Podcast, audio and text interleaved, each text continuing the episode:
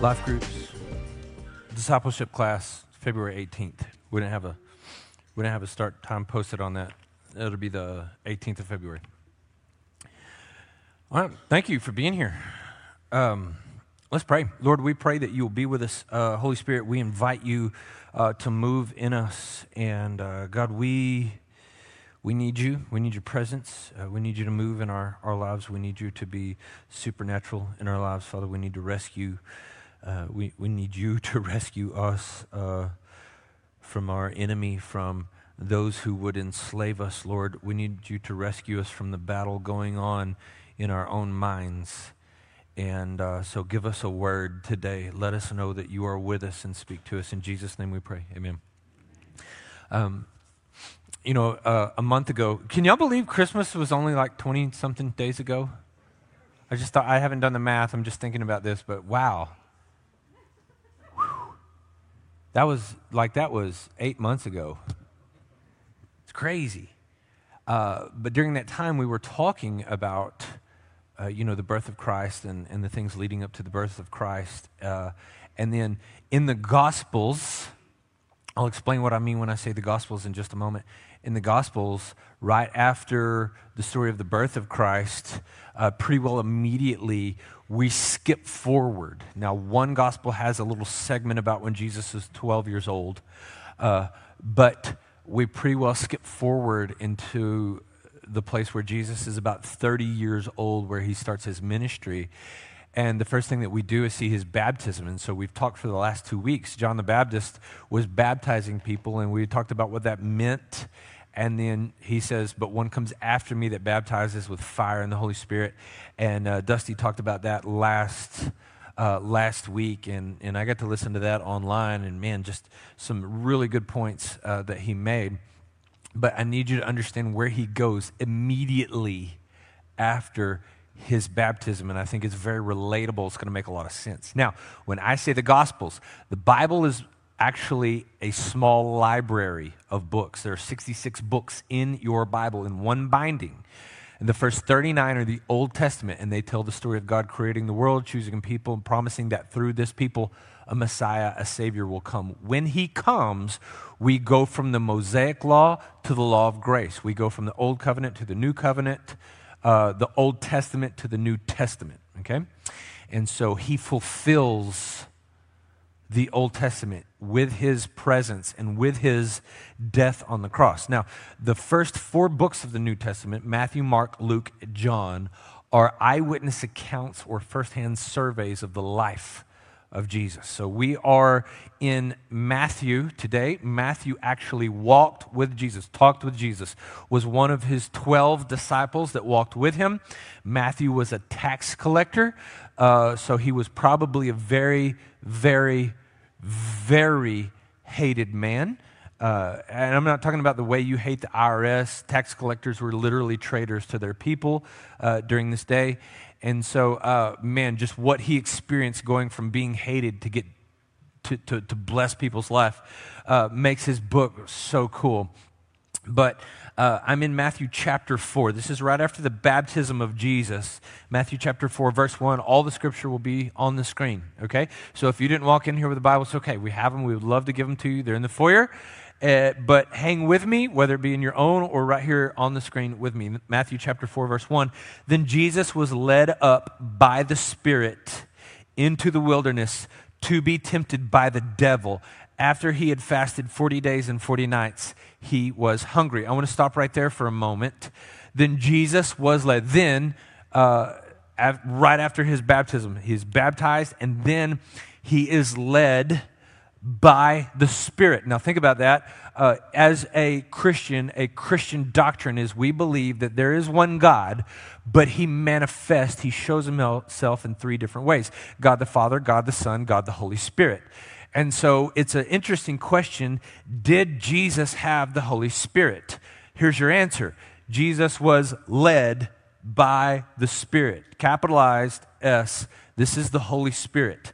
The Holy Spirit leads him into the wilderness right after he has done this great act of obedience and positioned himself to follow God. look at me. right after he does a huge act to follow God, God leads him into the wilderness to chat? No, to be tempted by the devil. When the Woodbridge Church started in Ranger, we have made it known from, from the beginning anyone is welcome to be here. Anyone is welcome to be here. We do not go out and ask people to come from other churches. You are more than welcome, but we are not recruiting from other churches. We are going out looking for people who haven't been to church ever or in a long time. And many have come, many have answered that call and come and said, I am following Jesus and trying to do things according to the Bible for the first time in my life. So, why is this all happening to me now? Well, then Jesus was led up by the Spirit into the wilderness to be tempted by the devil. You're not the only one, okay? It is common to Christians to face trial after you start trying to do things right. Can I get an amen out there? It is common for that to be when you really get pressed. After he had fasted 40 days and 40 nights, he was hungry. Jesus goes out led by the Spirit to do what? We don't know the full leading. We don't know what Jesus knows at this point, but he is led by the Spirit into the wilderness, and God has him there to do something.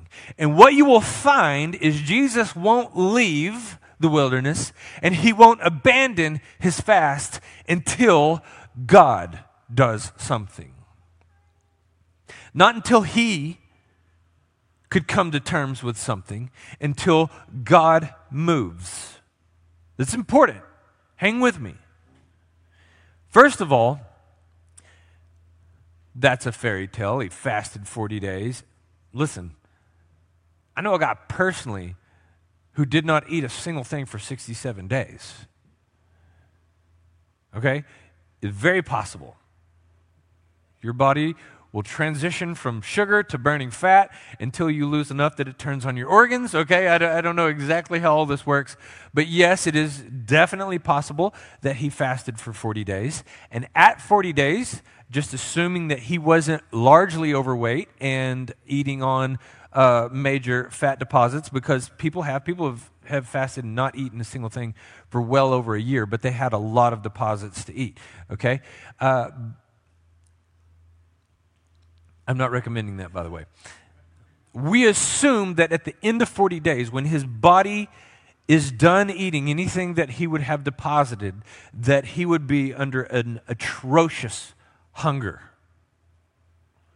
Some, some of you have experimented with this, and it's easier to not eat for three days than to eat four or five hundred calories for three days.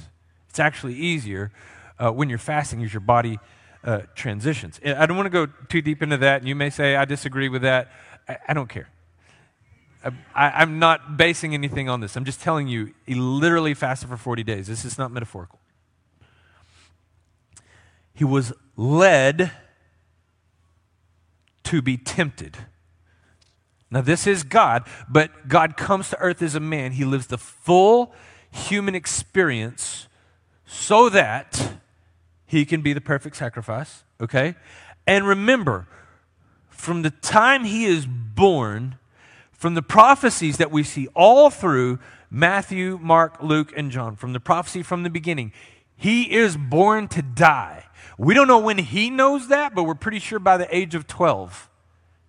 He well knows that. His mother prophesies this. His cousin, uh, well, I guess cousin's father will prophesy this The people who are closest to him know why he was born. He knows that he is born to die. So it seems crazy to have to go through all of this in the wilderness. But understand that God knows that he needs to be tempted in the wilderness. It somehow is necessary for him to accomplish what he has to do. Do you understand that many of you are in the wilderness right now?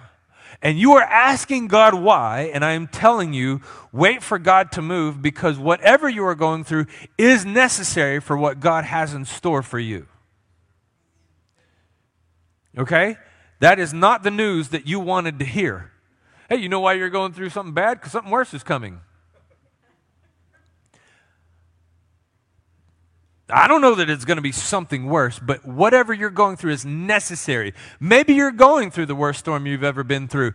If you look, you've been through something else that prepared you for that. If you have ever read Corrie ten Boom's The Hiding Place? Oh my gosh. Listen, if you've never read that, oh, Talk about challenge your faith. But she'd been through some hard times and it prepared her for something. I pray to God no human ever has to go through again. But God prepared her. Now, I want to go to verse 3. I'm skipping a lot in my notes. There's so much. Going to verse 3. So, after he had fasted 40 days and 40 nights, he was hungry. Verse 3. Then the, temper, then the tempter, the tempter, this is the devil, this is Satan, approached him and said, Are you ready? If you are the Son of God. Now I'm going to stop right there because there's more to it. But we say that this is the temptation of Jesus in the wilderness. And if you're familiar with the story, and if not, that's okay. Nobody expected you to be a Bible scholar when you came in here. But this is the first temptation. If you are the Son of God. And it's probably as well. Because when you were baptized, when you began to follow Jesus, he started to say, if you're really a Christian,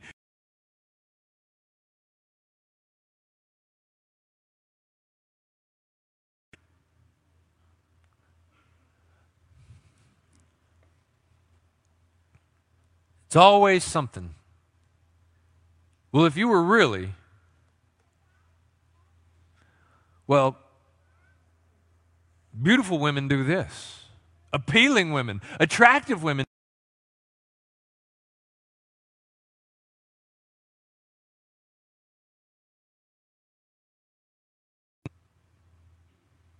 And there's always that, well, if you're really, and it's, a, it's an appeal to your pride.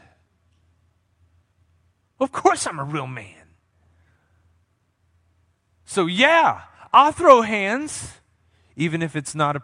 Now, we get to defend, guys, we get to defend people, but you don't get to throw hands for your pride. That's not part of Jesus' teachings. But Satan will say, if you don't, you're not a real man.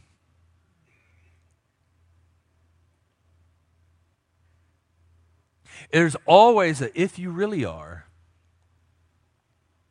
so, verse 3 Then the tempter approached him and said, If you are the Son of God, tell these stones to become bread. Now, on the surface, here is, here is the appeal Jesus is just flat hungry. And he says, If you're really the Son of God, prove it. Prove yourself. If you're really a Christian, prove it. If you really hear from God, prove it. If you're really the Messiah, tell these stones to become bread. Now, bread is going to be very symbolic here, and I'm not going to go into the depths of that. But bread means something in the Bible. And so Satan is saying, oh, if you can really nourish everybody, prove it. Become bread now.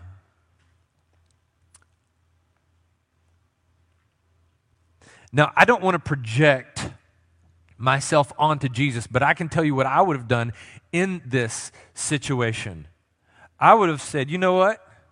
This is why God brought me to the wilderness, and I'm going to show Satan right now who I really am. That'll shut him up. This will be the end of my fast, and I'll munch on some bread. But secretly, what's the real reason I'm doing it?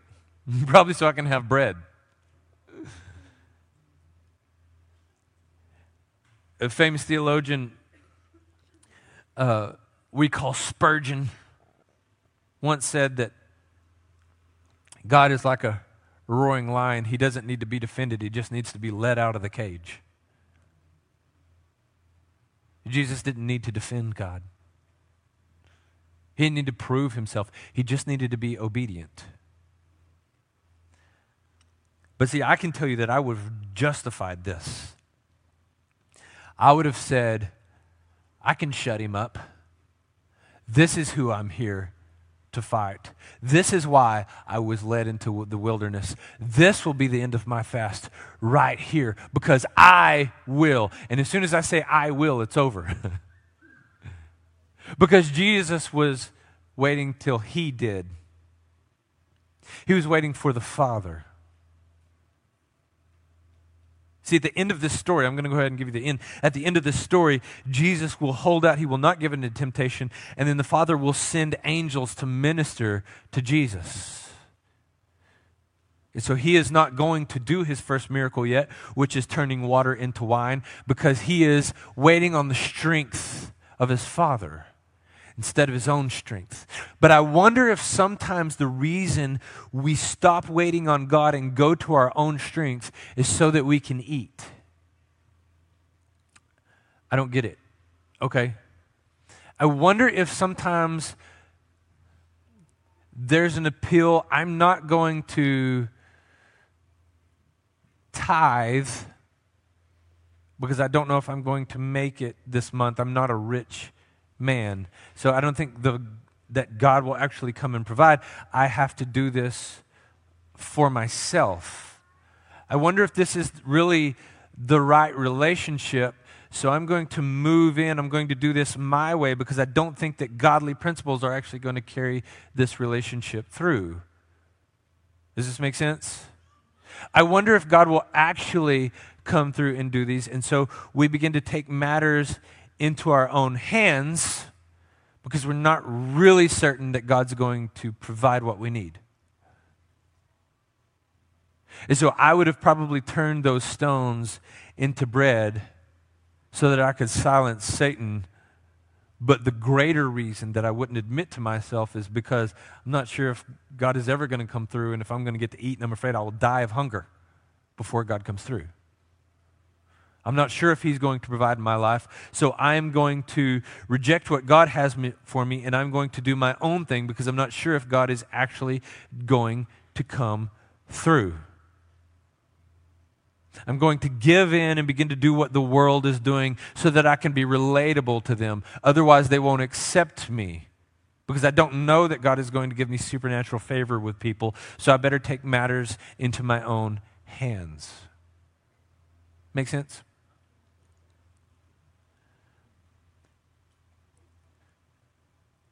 But how will Jesus defeat this? Matthew 4, verse 4.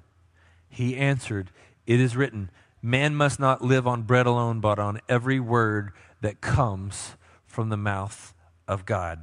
Satan is saying, Do you really have bread?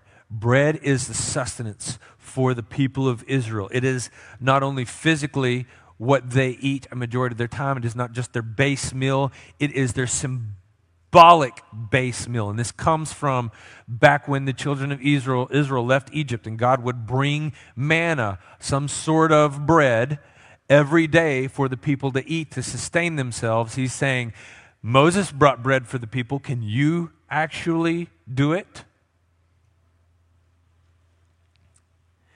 And Jesus is telling him, my people need more than physical bread, they need something else. And so, not only is bread bread, but the words of Christ are the bread, they are the nourishment, they will sustain. So, I'm going to follow him because my spirit is more important than my body.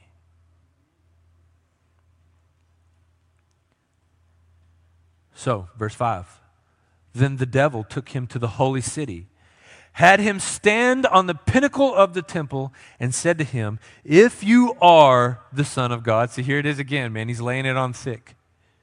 Throw yourself down, for it is written, He will give His angels orders concerning you, and they will support you with their hands, so that you will not strike your foot against a stone. Jesus told him, It is also written, Do not test the Lord your God. It's crazy. You know, every time uh, Satan appeals to Jesus, tries to tempt him, Jesus is going to quote out of Deuteronomy. He's going to quote the Word of God to him. He's relying on the Father, he's relying on the Scripture. He is spirit led. That's interesting, isn't it? He's spirit led, yet he knows the Scripture. Being spirit led doesn't mean you don't study. Okay? Being spirit led. Spirit is wind, right? And so, how do you sail a ship? You put the sails up, and then they catch the wind. The sails are your preparation, the Holy Spirit is the wind. So, we prepare, okay? So, even if you're Holy Spirit led, you still prepare. But, did you notice in this that Satan is quoting Scripture. Quoting Scripture. Not even getting it wrong. She's taking it out of context. Understand that when Satan comes to you and appeals to you, he is lying to you, although he lies in sort of an 80 20. He will take something real, but he will just use it out of context. He will manipulate it. He will only get part of it wrong so that he can mislead you because his people were really not that dumb. So he's got to throw some real truth into that. Satan will use 80% of the truth and just lie on about 20% of it to turn you. Because in this instant, all he had to do was get Christ to sin. One little sin, one little oops, one little mistake. Didn't even have to be a big deal because any mistake would void him from being a perfect sacrifice to pay for your sins. Any mistake on any mistake on any level. So, this is interesting where he says, If you are the Son of God, throw yourself down, for it is written. And then he begins to quote God. This takes you, if you know, if you know the scripture, this takes you back to the introduction of the Bible, where Adam and Eve have a thousand ways to do the right thing and only one way to do the wrong thing. You ever think about that? There's an infinite possibility of things that you can do and only one way to sin for Adam and Eve. And so, how will he tempt them? He says, Did God really say? And he begins to manipulate the Word of God. And he does the same thing today. Did God really tell you? Does God really command you to? Wouldn't it make more sense if you. Isn't God just trying to control you, to oppress you? Why do you put so much stock into one book? Why do you, is that, is that really what he says? Out of 100 things, you're doing 99. Is this really going to be that bad? And he begins to come in, and this is the exact same thing that he used in the garden. Satan doesn't have any new tricks. I'm going to prove that uh, in the end. But Satan knows Scripture, and he manipulates it, which also shows you that not everyone in your life who knows Scripture is telling you something good. Okay? A lot of people who know Scripture really well, and quite frankly are making a whole lot of money off of it this morning I'm not the judge. I don't know if they'll be in heaven or not, but I'd be surprised. I'm glad that's above my pay grade, but I don't want to fool with what they're doing. It looks just like the conversation in the garden, except for Adam and Eve fell, but Jesus wins. Why the Bible says that he is the better Adam, because he will not fail. Where the first Adam brings death and sin, the better Adam brings eternal life and righteousness.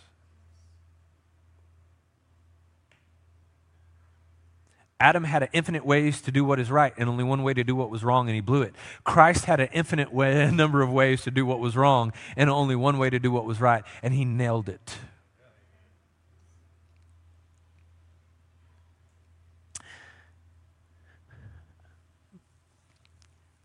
And this is interesting, isn't it? Satan comes to Jesus looking for a sign. If you're really the Son of God, do this.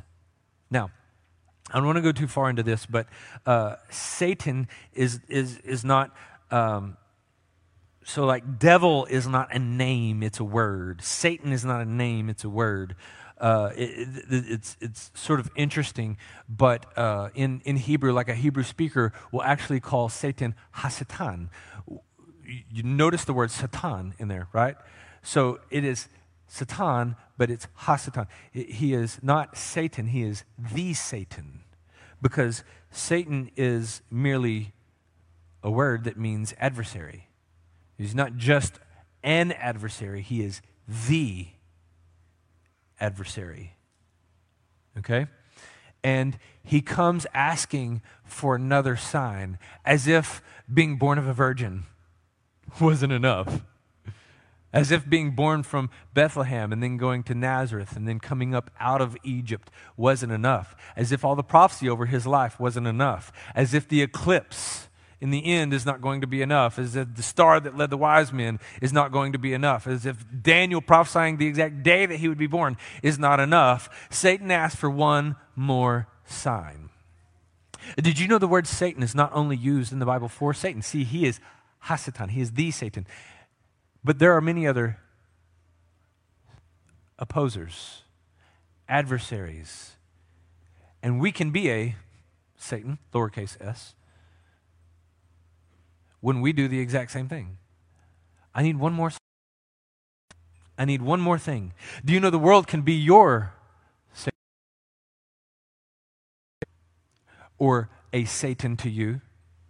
Oppose you, be your adversary, when they need one more sign out of you, one more thing to prove yourself. Do you know how much we love Ranger and we will give to Ranger, but you know how much you will give to Ranger? You can give everything you have to Ranger. You know how much you'll end up giving? Not quite enough. You can give everything you have to the world, and you know how much you'll give? Not quite enough. You can pour all that you are into someone. You know how much you'll pour out? not quite enough. God can come to the world, become a man, go through the entire human process, do it perfectly, absolutely nail it, be crucified for doing it on his crucifixion cross, forgive the ones who do it, and we'll need one more sign. We'll need, we'll need just one more. And he tells us this. Did I, did I, did I put the scripture in here? Yes, Matthew 16, 4. An evil and adulterous generation demands a sign, but no sign will be given, it, given to it except the sign of Jonah. Then he left them and went away.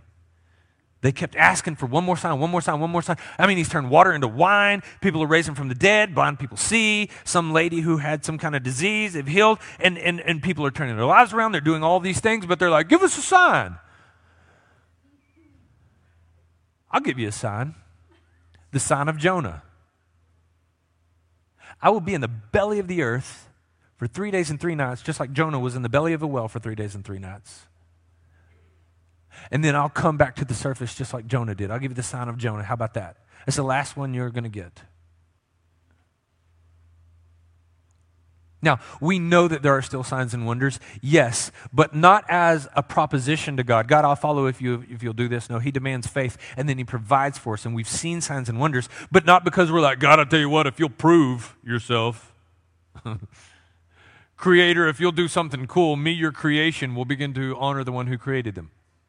It doesn't work that way. It will always be one more. Hey, listen to me. If you're single, and this is on my notes, I promise. I, I wrote this earlier in this week. If you're single in here today, uh, and you're in that infinity loop of proving yourself to someone, Dude, get out. Marriage is hard enough with someone who doesn't make you prove yourself all the time. Bro, don't sign up for that.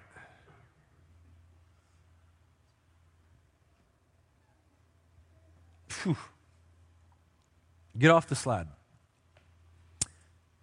Now, verse 8. Again, the devil took him to a very high mountain and showed him all the kingdoms of the world and their splendor. And he said to him, I will give you all these things if you will fall down and worship me. Then Jesus told him, Go away, Satan, for it is written, Worship the Lord your God and serve only him. Then the devil left him, and angels came and began to serve him. That's odd, isn't it? That Satan would offer what is already God's? Or, or, or is it? That's weird, isn't it? Because that it kind of looks like Satan's in control. Have you not watched the news? Do you understand that we have a, uh, probably the largest industry in the world is buying and selling and exploiting and literally murdering through torture women? It's probably the largest industry in the world. Did you know that? Kind of looks like Satan's large and in charge in a way, doesn't it? In a way, he is because of the hearts of the people that he has. And he says, I will give you all of this if you will worship.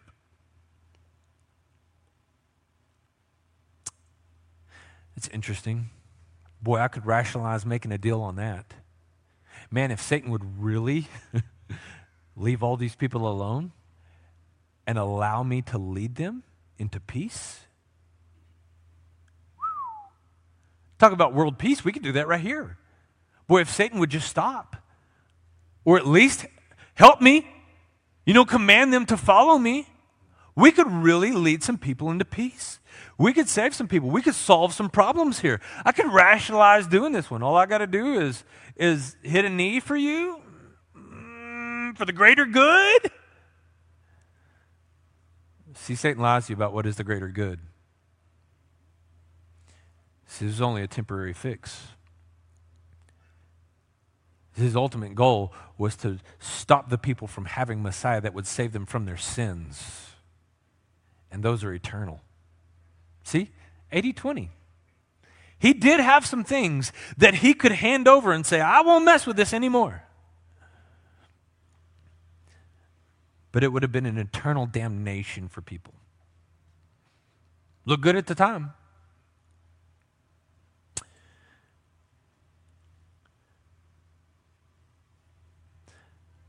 But Christ found nothing more important than his Father. Would you have told yourself that if you could be in charge, you could bring peace?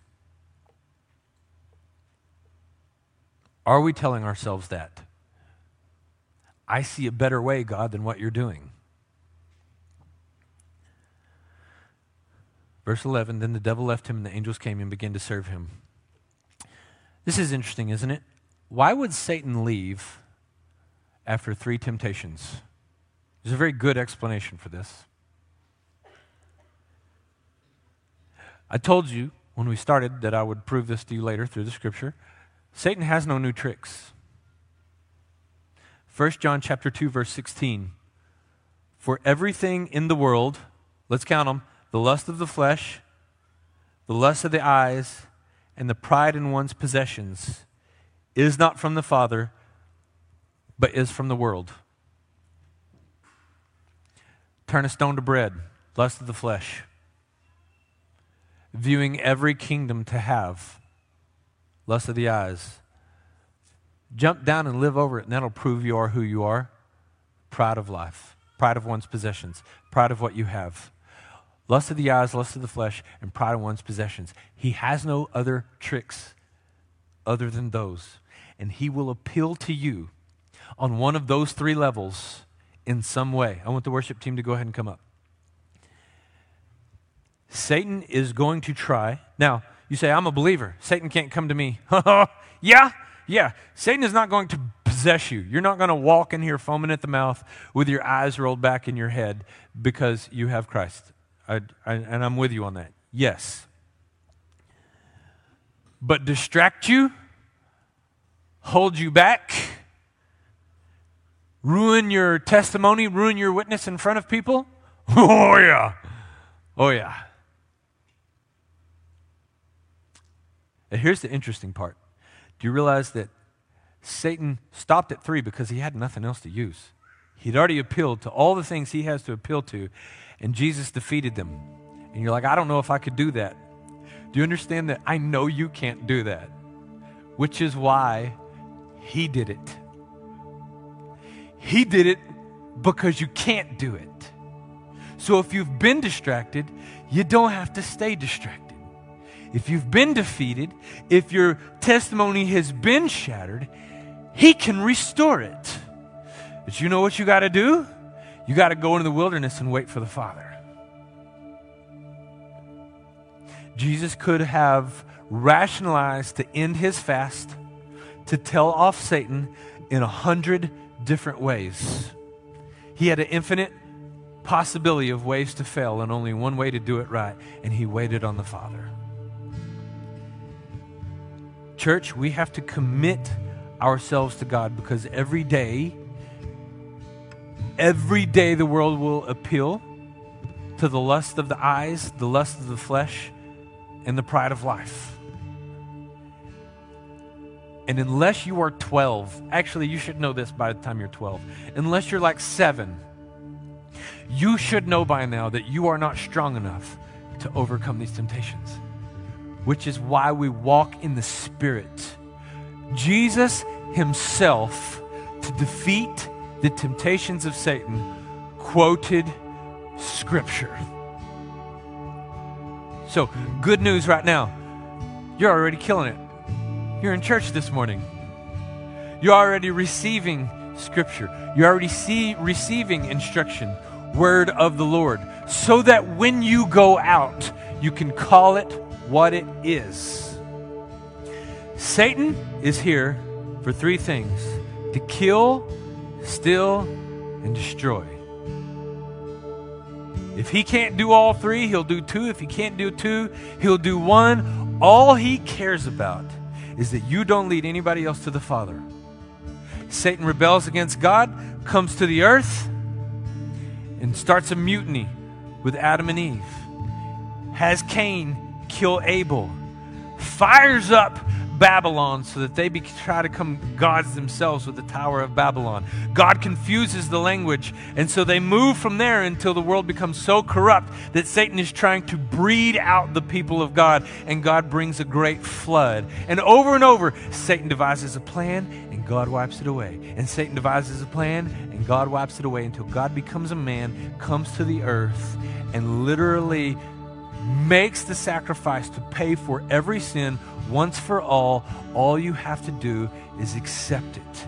And then, spoiled us, we get to walk in righteousness regard look at me look at me when i say this regardless of what you have done pastor you don't know what i have done you don't know how important that blood was that he spilled every temptation that we would have fallen to that we have fallen to he never did so that his perfection was greater than all the sin.